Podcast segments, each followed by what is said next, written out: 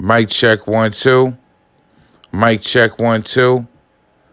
Good morning, everybody. Welcome back to the Just Soprano Show. It's your host, Jag Just. Segment 16 is entitled The Budget. Once you create your business plan, the next step is creating your budget. Now, if you're lucky, you can borrow some money with some interest. If you have good credit, you can go to the bank and get a loan. If not, go get a job and create your own budget. It's that simple. Know how much money you need and then have that money there to be allocated to pay whatever needs to be done.